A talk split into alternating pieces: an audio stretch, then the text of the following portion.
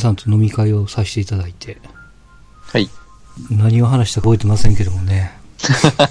なんかでもあんまり野球の話とかしなかった覚えがあるけど。そうですね。うんうん。過去の恋愛話とかなんか、今のパートナーとの関係とかそんな話ばっかなような気が。そうかそうか。はいはいはいはい。うん。なるほどなるほど。まあその先週飲み会やった場所の近くにあの泉の広場っていうのがあってね。地下街の。はい。はいはい。で、あれいつでしたっけ？何年前？なんか皆さんで夜明かしした、覚えてます？ねあ ?TD ーとか。はいはいはいはい。なんかどっかの店の地下へ行く階段のところで、なんか2時間ぐらい過ごしたような。寒かったですね。うん確か。あ、あそこの真下が泉の広場なんですよ。はあ。へえ。うん。もうあの影も形もね、変わってましたけど、去年の12月うん。だったかな？なんか改装して、えらい綺麗になっててね。昔の、わかった。ああれが泉の広場なんですね。はあ、はあはあ、わかりました。そうそうそうそう。なんか結構綺麗なご飯屋さんみたいなね、ところも多かって、うんうんなんか並んでる店もあったりとかして、えらい様変わりしたのと。もうだから、あの真上に映画館があってよく行ってたんですよね。大阪にいあた、時そんな上に映画館が？うんええ。で、まあね、みんなで飲んだあの奥あたりに、僕らがもう大学の時によく行ってた店があってね。うーん。うん。だから、この前行った店のあたりへ足を踏み入れるのは本当にもう何年ぶりやろ？まあ、何十年ぶりっていうやつやわね。ああもう全然様変わりしてるから分かんなかったですけどもね。まあ、そりゃそうですよね。もううん30年ぐらい前ですか。30年ぐらい前かな。あははうん。当時あの辺にもディスコなるものがありましたからね。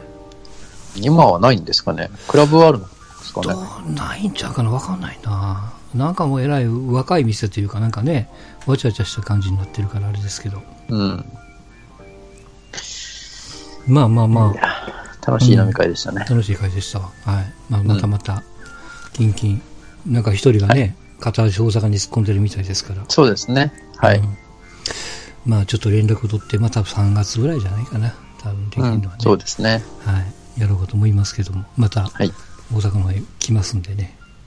はい。はい。お願いします。はい。えっ、と、先週、あ、今週か。今週の月曜日にグラミー賞っていうのがあったんですよね。月曜日だったかな、そうですね。ありました。月曜でしたっけ？うん、あ、確か月曜日やね。はあはレコード賞、まあまあ、まだレコードっていうのがあるんですが、レコード賞、アルバム賞、楽曲賞、新人賞っていうのが、一応主要4部門って言われてるんですよ。うん。こいつを総なめにしたのが、まあ今更ながら12月に聴きまくってたビリー・アイリッシュでしたけどもね、18歳ですよ、あの子。うん。うん。で、この4部門、新人賞も絡むんで、なかなか4つは取れないんですよね。3つ取ってる人は結構いるんですけど。で、前回誰が4部門一遍取ったんかって言ったら、あの、クリストファー・クロスって知ってますか？いや、知らないです。有名なんでしょうね。めちゃくちゃ有名なんですよ。パパッと見ね、ちょっとこうデブッチョのね、えもうそれが小田和正みたいな声出すんですよ。ええレコードのジャケットに必ずフラミンゴがあったりとかしてね。まあそんな人以来ということで、なんか39年ぶりって言ってね、言ってましたけども。あ、あ、えらい、えらい久久しぶりなんですね。うん。もうだからそれだけ取れないんですよ。まあ、新人賞ですもんね。松坂大輔のルーキー、あの、初年度みたいなもんでしょそうそううそう、そんなね。感じですよね。うんうんそれぐらい頑張らないとみたいな感じですけどもね。うんで対抗馬の、これも新人の黒人のリゾっていうのがね、まあ、他の賞は取ってましたけどね、3つね。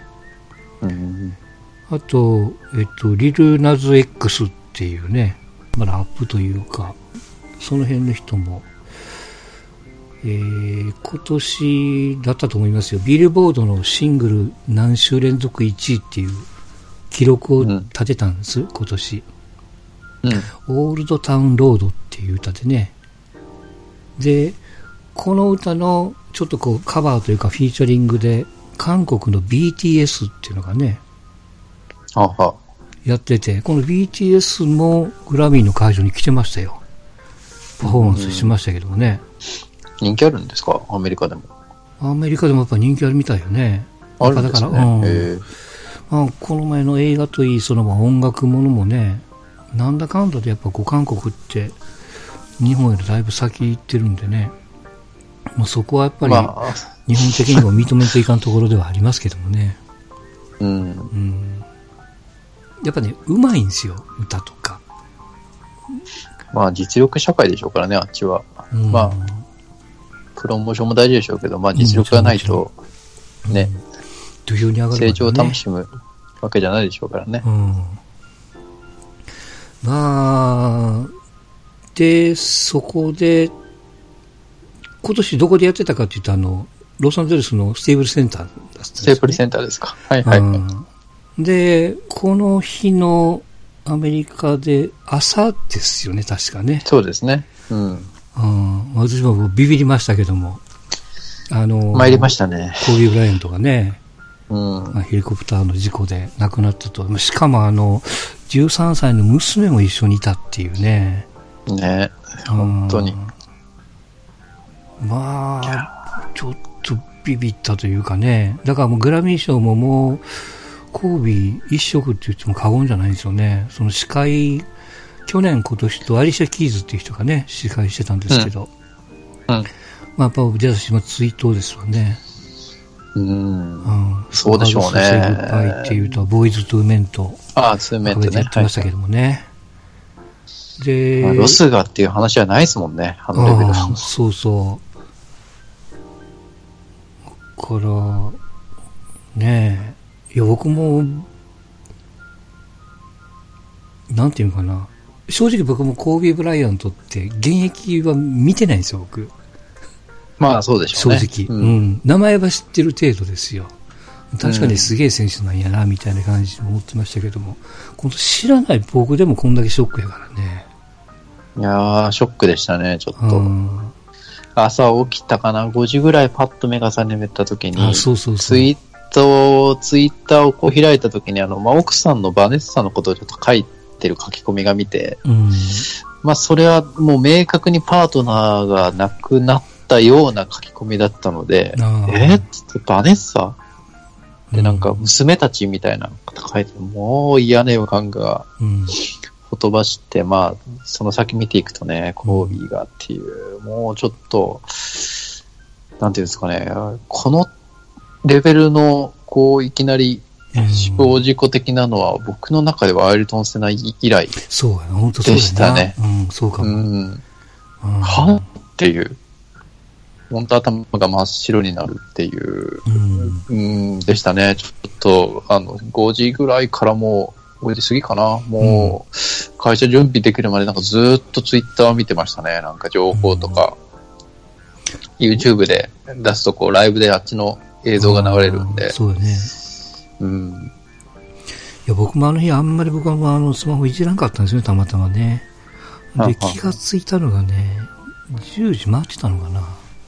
パッとあ開けたら、なんかどえらいことになってるから、ええみたいな感じやもんね。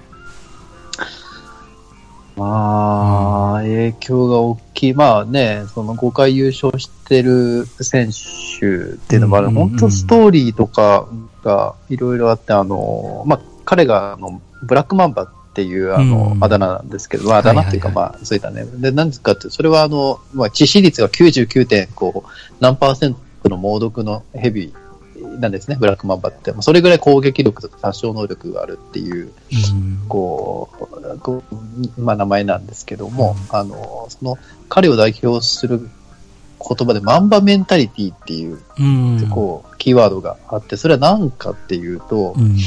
まあ自分ができることを最大限やるっていう、まあ本当言葉にすれば簡単なんですけど、うん。彼ってあの、要は96年かな、ドラフトされて、うんその時代っていうのはその、ポストジョーダンっていうはいはい。えーのがもう何人も何人も出てくる中の一人だったんですけど、うん。結局彼がポストジョーダンに最終的になり得た、こう、一つの大きな要因ってのはもう本当に努力するんですよ。ほんうんまあ練習とかってよくこう笑い話になるんですけど、うんじゃあ明日4時から練習ねって言って、うん。夕方行くともういなくて、あ、夕方すると、実は朝から、朝の4時から練習してたとか、うん。あの、ホテル、まあ合宿とかがあって、朝早くご飯食べに、こうちょっと下の方に行くと、もう一回練習し終わった彼がそこに座ってたりとか、まあ本当に、こう、練習っていうのは絶え間なくこう努力するって、その姿がこう若手の選手が、こう、なんていうんですかね、憧れるというか考えのこう、ベースになるみたいな感じが、今の多分、ルーキーとかね、はいはい。あの、5、6年目の選手ぐらいって、本当彼の影響力が大きかったので、もうなみなみ、こうみんな、こう、ね、大きくショック、涙したりとか、うんショックしたりっていう。まあもちろんプロの選手とかもそうなんですけど、やっぱり僕もあのバスケのあのタイムライン作っあのフォロワーさん結構いっぱいフォローしてるので、うん。やっぱこうプライベートにね、みんなこう、コービーみたいに、みたいな、自分のこう、なんですかね、人生観の中のこう、一つのこう軸みたいに考えてる人も結構多かったので、うん。やっぱりこう、一プロスポーツ選手という枠にこう、さ収まらないっていうんですかね。そうなんやろな。うん、そう。優勝みたいなのも、まあ、ストマックさんまだ見てないと思うんですけど、あの、まあうん、96年に入って、うん。あの、シャックっていう、シャキロ・オニールっていう、まあ、うんセンターの化け物みたいな選手がいて、まあ、それとあの、フィル・ジャクソンっていう、うん。元シカゴブルズの、あの、はいまあ、6回優勝した時の監督が、うん。そその3人が合わせ合った時に3連覇したんですけども、あの、コービー・ブライアントっていうのは、こう、まあ、当然シャックの、こう、金魚の糞みたいな、うん、ちょっと悪く言うとうん、ね、うん、すごい選手なんだけど、シャックがいたから優勝できたんでしょ？みたいなうん、ことがあったので、その後にまあ、いろいろあって結局二人が別れて、コービーが残って、うん、彼がチームをもう引っ張るんですけど、優勝ができないと。うん、で、彼ってこう、結構、こう、まあ自分にも厳しいんですが、他人にも厳しいので、いろいろも揉めたりして、こう、一人になることっていうのは多分チームの中でも多かったんですけど、うんあの、そこでこう自分がファーストオプションになって勝てない中で、こう、でこう他人を頼る、こうなんていうんですかね、必要性であったりとか、フォローする必要性みたいなのを感じて、うん、でももう2回優勝するんですよ。うん、なんでこう、人間としての成長っていうのもちょっと変なんですけど、なんかそういったのもこうファンとしては見れたりとかですね。なるほどね。うーん、晩年はアキレス腱を切って、もう引退するかって言われた中でこうリハビリをして、うん、でもやっぱり、あの、ね、肩がそんな動かない中で引退試合で、まあ、以前お話ししたと思うんですけど、60点取ったりとか。うん。そうだね。うん、まあ本当にこう、まあそのベースっていうのが彼の努力っていうのはやっぱファンも選手も分かってるので、うん、やっぱちょっとちょっと違うリスペクトっていうんですかね。うん、うん、があったので、まあまさかあのコービーがこんなあっけない死に方っていうのは、うん、そうやね。で、それに加えて、あの、ちょうどレブロン・ジェームズが通算の得点をそうですね。抜いたんやね。前日に、前日に通算得点、えっと、それまでコービーが3位だったんですけども、うんうんうんそれをレブロンが抜いて、うん、最後のツイッターはそのレブロンを、まあ、祝福してこううん前へ進めっていうメッセージでもあるし、そのうん亡くなる前日の何時間前かにこう電話でこうメッセージをしてるっていう、そう。んなんでまあ、うん、コービー、まあもちろんコービーもってあるんですけど、僕はやっぱりこう、ちょっとレブロンのこともすごい思って、彼がどんなメッセージをうん。発するんだろうっていうところ、ね、うん。あの、やっぱさっきのセナじゃないですけど、うん僕すごいこのシューマッハとレブロンとも被ったんですよ。ああ、なるほどね。セナが結局亡くなった時に、うん。真後ろに走ったのはシューマッハで、うんあの、そんなこう、言葉のテキストのやり取りとかもちろんあの時代だからないんですけど、うん明確に F1 っていうのが、セナ時代からシューマッハ時代にこう、移った瞬間なんですよ。うん。で、彼はあの、まあ、どんなことしてもそれからこう勝ったためにこう手段を選ばなかったりとかしてたんで、うんうんすごくこう、非人間的な感じでこう、周りは、うん、見られてたんですけど、うん。何年かな。亡くなって7年ぐらい後に、彼が、セナのこう、通算勝利数を抜いタゴグランプリがあって、うんうん。そのグランプリの、えっ、と、最後にインタビューの時にそのことを言われた時に、うん。もう号泣したんですよ。泣き崩れるっていう。まあだからこう、結局その、なんですかね、要は引き継ぐっていうことは引き継がないといけない人間がいる中で、うんシューマッハも多分ものすごいこう重圧であったりとか責任感うん。を継いだと思うんですけど、うん、それを結果としてレブロンっていうのが、まああのインスタのメッセージとかでもこう出てたんですけど、まあうん俺があなたのレガシーを継ぐと。そうだね。そう。なんでね、この、まあレイカーズに彼が入ってきて、うん。で、まあ久々に優勝が狙えるポジションにある中で、うん。コービーがああいう形になって、こう、あなたの後を継ぐって、いうレブロンっていうのが、まあどんな、こう、プレーっていうんですかね。うんこう、残りのシーズンを見せてもらえるのかっていう。で、まあ、G、今の、今の GM も元レブロン、あ、コービーの、あの、なんていうか、代理人なんですよ。うん。なんで、レガシーを継ぐ、まあ、継ぐって言ったレブロンと、まあ、彼の代理人だった、こう、ペリンカっていう、今の GM かな。うんまあ、球団社長になったかな。が、今後どうするのか、ですよね。で、まあ、アップの関係ではあると思うんですけど、今、あの、楽天 TV ですごいコービーのうん。無料動画であったりとか、うん。明日の、えっと、昼ぐらい12時からあるやつかな。ポートランドブレトレイルブレーダーズ戦はまあ無料で見れたりとか、うん。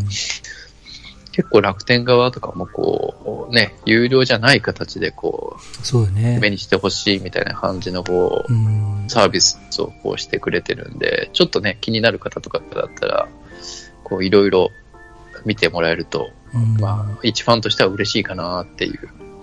うん、そのレブロン・ジェームスのね、そのコービーへのその返信というか、メッセージのうん。出だしがさっき言った、いや、まだ準備してないけども、その前に進む的なね、それからこう、そうですね。入ってるわけですよ。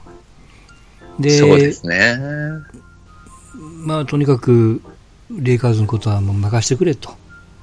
うん。言いたいこといっぱいあるけども、みたいなね。うん、そう。で、最後にそのハッシュタグで、マンバーフォーライフ、GG フォーライフね。そうですね。うん。あの、いやーどっから空港かやったっけ？最初に、だから多分、あそう第ですね一歩聞いたとこだよね、あれね。うん。うん。そらなるよなって思うし、あのーマークトナイトのその大西レオさんが YouTube でやってあって、あれも見たんですよ。あの人がたまたまその出だしのマジッククリッパーズ戦の同日やかなんか準備しとったんそうですね。うんうん。で、ええっていう感じじゃないですか。いやうんー僕も、そうですね。うん。どうぞ。まあ、あの、両チームともその8秒と24秒のバイオレーションから入ってね。まあ、うんまあまあ、本当ちょっと言葉にならんぐらいの、そうですね。NBA の初心者の僕がこんだけショックを受けてるぐらいやから、う んそら、使ってる人なんかちょっと多分ね、半端ないと思うんですよね。そうですね。ん本当いやー今でこそ僕普通でこうやって喋れてますけど、じゃああの日の当日にじゃあ収録しましょうって言ったら、ちょっと喋れないうん。ですね。うん。まあでもね、うんこう、しっかり残りのシーズンというか見ていきたいですし、そうだね。うん。まあしっかりね。まで、今ちょうどこの背番号をね、8番を、なんか、背負ってる選手がちょいちょい番号変え出してるっていうね、あ、八村どうすんだみたいなね。言われてるけどもね。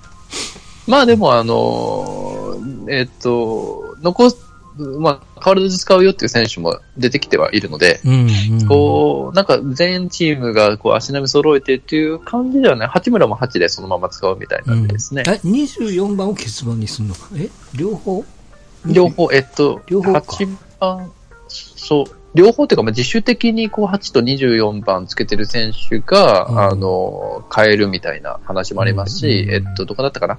ダラスマーベリックスっていうチームが、うんまあ、すごい交尾にやられてたチームなんですけど、はいはいはいうん、そこのこうオーナーが、あの、まあ、24番をケアズ番にする。24番だけだったかな。を欠番にするみたいなうん。感じで、こう、リスね、示してくれたっていうのは、うんまあちょっとファンとしては嬉しいですけど、まあね、あんましこう、強制的な感じでこう、やるのもあれだから、うんあの、自分の意思をきっちり出して、八村八つけるんだったら、そのままで別にいいと思いますし、なんかあの、単純やけど、あの、バイオレーションのあのシーンがすんごい良くてね。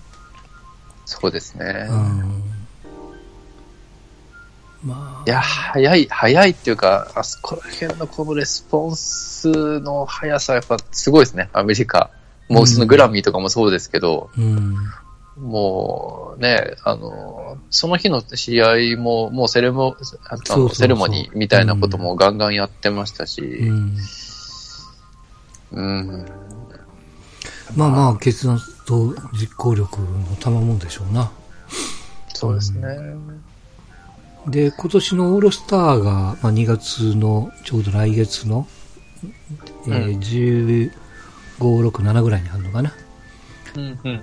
で、まあ、そこにもちょっとまあ手を加えましょうということで、えーっと、なんかこう、得点の、なんか、そうですね。と、変えるんやね3クォーターまでは普通で、3クォーターの、えー勝ってる方のチーム。の点数を起点として、それから24分、プラス24点かなね。。24点するんよね。うん。加えたチームが勝ちっていう。まあ、それをこう、まあ、エンドとしてそこまで到達したチームが勝ちですよと。そうですね。うんいやー、オールスターは多分ちょっとコービーのセレモニーとかすごいだろうから、うん。ん、グッとくるでしょうね。うん。まあ明日ですよ。まあ、あの、この放送聞いていただいてる方はわかんないですけど、明日の土曜日の、ああ、そうね。ちょうどステープルズ、初めてのステープルズなんで、どんなこうレイカーズの試合を中止にしたのか、一つ。レイカーズホームです。ああ。さレイカーズの試合一つ飛ばしてるよね、確か。あそうですね。ね。クリッパーズとの試合が水曜日にある予定だったんですけど、うんその事故の翌々日か。うん。うん、ある予定だったんですけど、さすが、今もうあの、カウンセラーとかレイカーズ、まあそう NBA が派遣してるのかな。そうやろな。うん。してるんで。多分僕らね、僕らは日本人なんであれなんですけども、多分その、インパクト的にはなんすかね。まあ野球で例えるとイチローとかであったりとか。まあまあ、よく言われてるのがイチローって言われてるよね、例えるとね。うん、イチローとか、まあね、ちょっと昔だと大長島みたいなうん。の選手が、まあ、引退してすぐに亡くなるみたいな、うんまあそんなイメージじゃないですかね、多分。うんまあ、土曜日か。土曜日のゲームね。まあこれは、そうですね。あうんまあ、あの、見ていただくと。見てもらいたいですね。あの、うんディレイでも多分見れると思うんでね。うんあの、ね土曜日以降でこの放送聞いた方も、あの、楽天で登録、あアプリダウンロードしたら多う分ん。無料で見れると思うんで。えアカウントを取って無料で見れると思いますわ。そうですね。うんうん。ぜひちょっと見ていただけたら嬉しいですね。えーそのオールスターの、まあ、メンツがもう発表になってて、えーはいウエスタンがレイカーズの、えーレブロン・ジェームスとアントニー・デイビス、えーマーベリックスのドンチッチ、ヒューストンのはいはいハーデンと、クリッパーズのレナー、カワイ・レナード。うん。これに、えっ、と、リザーブがサンダーのクリポと、それはい。からロケッツのウェストブルック、ユタからコビアとドノバン・ミッチェル、ミッチェル、あとブランド・イングラムでしたイングラムね。うん。はい。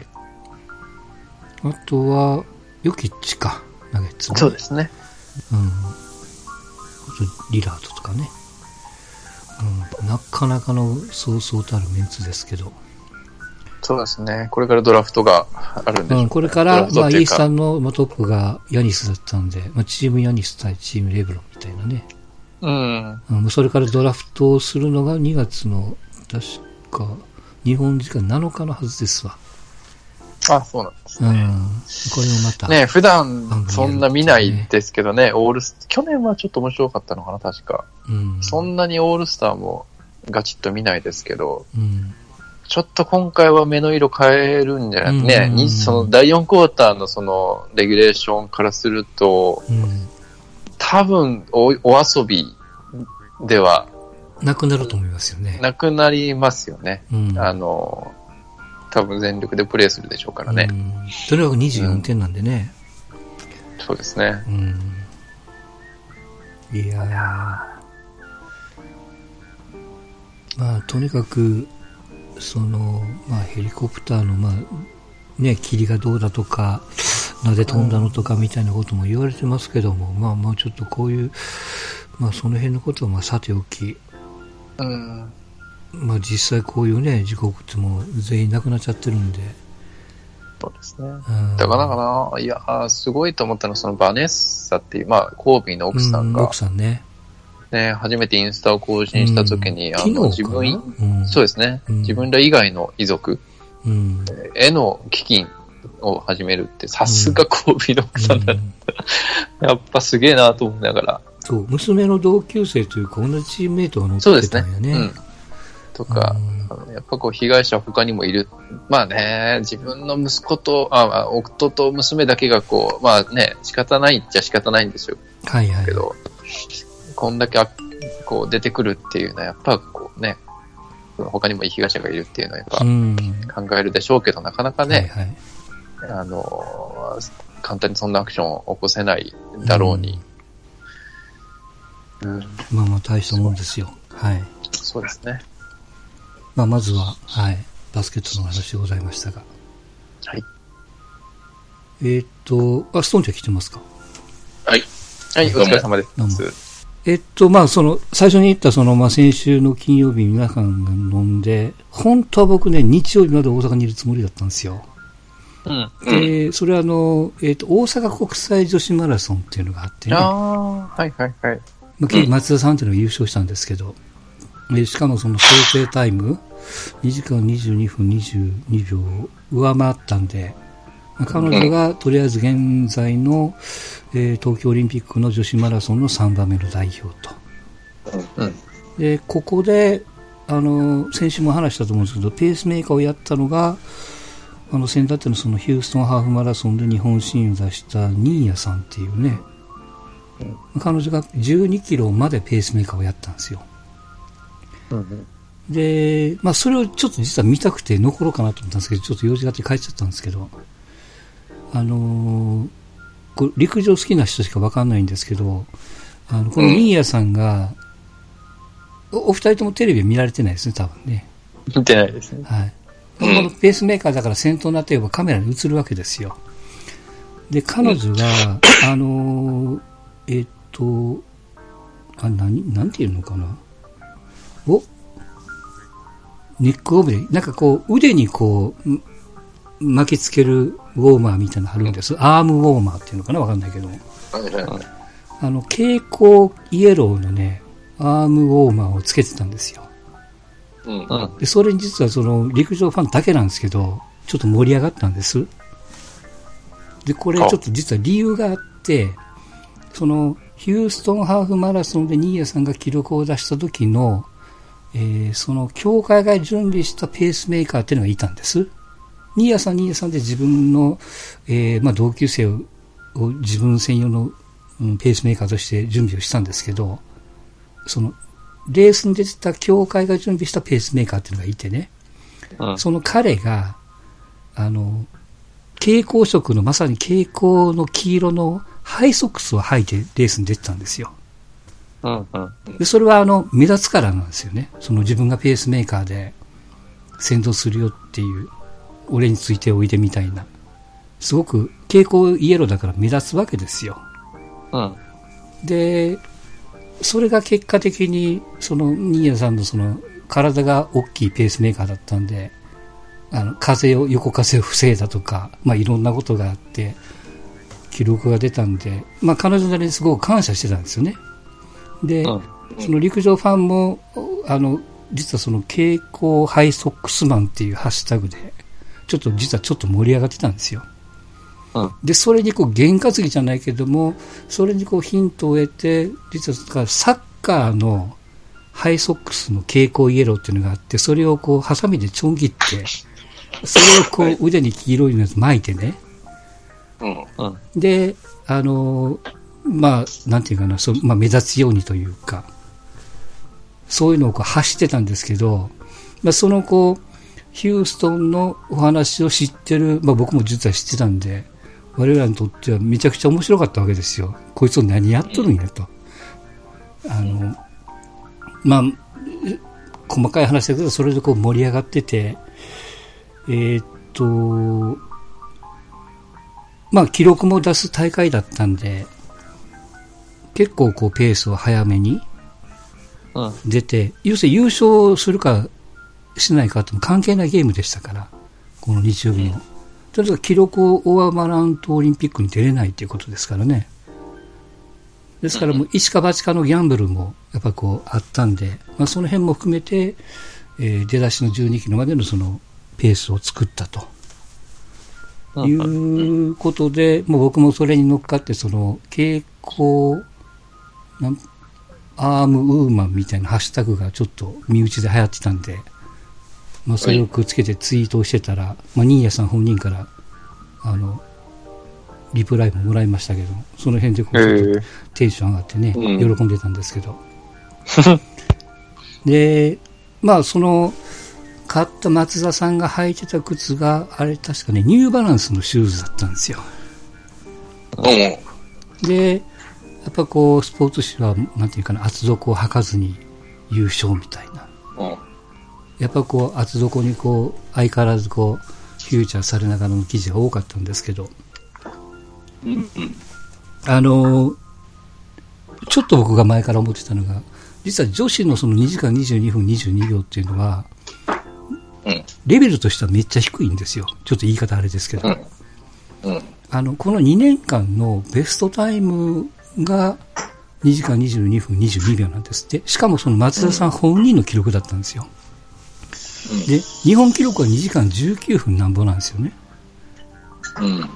でも男子のタイムは、あの、大迫が記録を出した2時間05分なんとかっていう、とんでもない記録を上回らないと、オリンピック出れないってことですから、うん、なかなかこの男子の線引きと女子の線引きと、えらい違うやんっていうのもちょっとね、一方では言われてて。まあその中で結局、えー、最初の先だってのその東京で行われた MGC で大本命だった松田さんっていうのが、まあまあしっかり本人が走ってね、うん、えー、言われたタイムを上回って、まあ、優勝したっていうことでね、なかなかこう盛り上がった大会になったんで、まあ、女子的には残るは、名古屋かな、3月の。ここのこう、結果待ちなんですけどもね。で、その女子も、えー、まあ男子もそうですけど、その厚底シューズが禁止になるか否かみたいなね、話がありましたけども、結果的に言うと、どうやらこう禁止にならないっぽいっていうね。うん、そうなんだ。うん、うん、まあまあ、要はあの、ちょっと、えっ、ー、と、水木のあのスピードのあれとはちょっとちゃうでというふうなことと、うん、まあ、あとはその、まあ、技術的な問題だとかね、ここでちょっとその、えっ、ー、と、走る力のその、サポートあたりがちょっとこう、良すぎるんじゃないのと、要するに反発っていうところをあんまり加えるともうどうなのみたいなところもありましたけども、まあ、それも、まあ、なんだかんだ言ってどうやらこうクリアするみたいですけども、今更ながらね。要はその、誰もが厚底を履いても速くなるわけじゃなくて、結局厚底なら厚底なりの、なんていうかな、その走り方っていうのがあって、まあ、それがこう自分に合うか合わんかっていうところもあったりとかしてね。うんで、まあ、その一方で、実はその、新谷さんも出たそのヒューストンのハーフマラソン全体のヒューストンの大会で、あの、ナイキの第三世代って言われてる、その、まあ、実はベイパーあ、アルファフライっていう名前がくっついてるみたいですけど、うん、その靴がデビューするんじゃないかなと思われてた一方で、その大会で目立ったのが、アディダスの厚底だったんですよ。ナイキじゃなくて。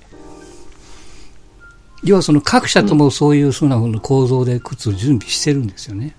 うん、まあ目立ってるのはナイキっていうところですけども。うん、まあだからこそその陸連的にもちょっとこう二の足踏んでるというかね。要はこれから、えっ、ー、と出す、まあまあ高橋直子なんかも言ってましたけども、あの、まあ、ここでも言ったその野球なりのそのボールの反発係数とか、バットの硬さみたいなそういう数値のね、線引きを、まあ、作るためにも、ちょっといろん、陸連的にもやっぱこう、いろいろこう研究せんといかんと。うん。だからまあ、要はそのシーズン前にこういう靴っていうことで、陸連の、あの、許可をもらったものが、まあ、OK みたいなね、形にこう、なっていくんじゃないの？みたいな。だからまあ今回のその東京マラソンに関しても、あの、多分現状のベイパーフライは OK だと。うん。その3番目、第3世代と言われてる靴をどうするかっていうのはちょっとまた結論が出ないみたいですけど。うん。うん。まあまあ選手はバタバタはしてますけどもね。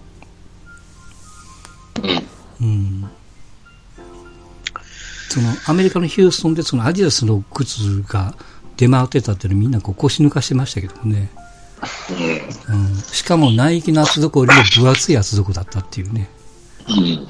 うん。どこまでそこを厚くするんやみたいな感じだったみたいですけど。うん難しいですね。東京オリンピックじゃいろいろあるでしょうね。あるやろね。うん。まあ、オリンピックそのものが、まあ、まあ、そこまで多分いろいろね、まあ、最後に話しますけども、問題は片付いてると思いますが。うん。まあまあ、陸上的にも、とりあえず、まだこう最終決定は出てませんけども、まあ、イギリスの タブロイド紙じゃないかな、そのスポーツのあれが報じてるみたいですからね。んうん。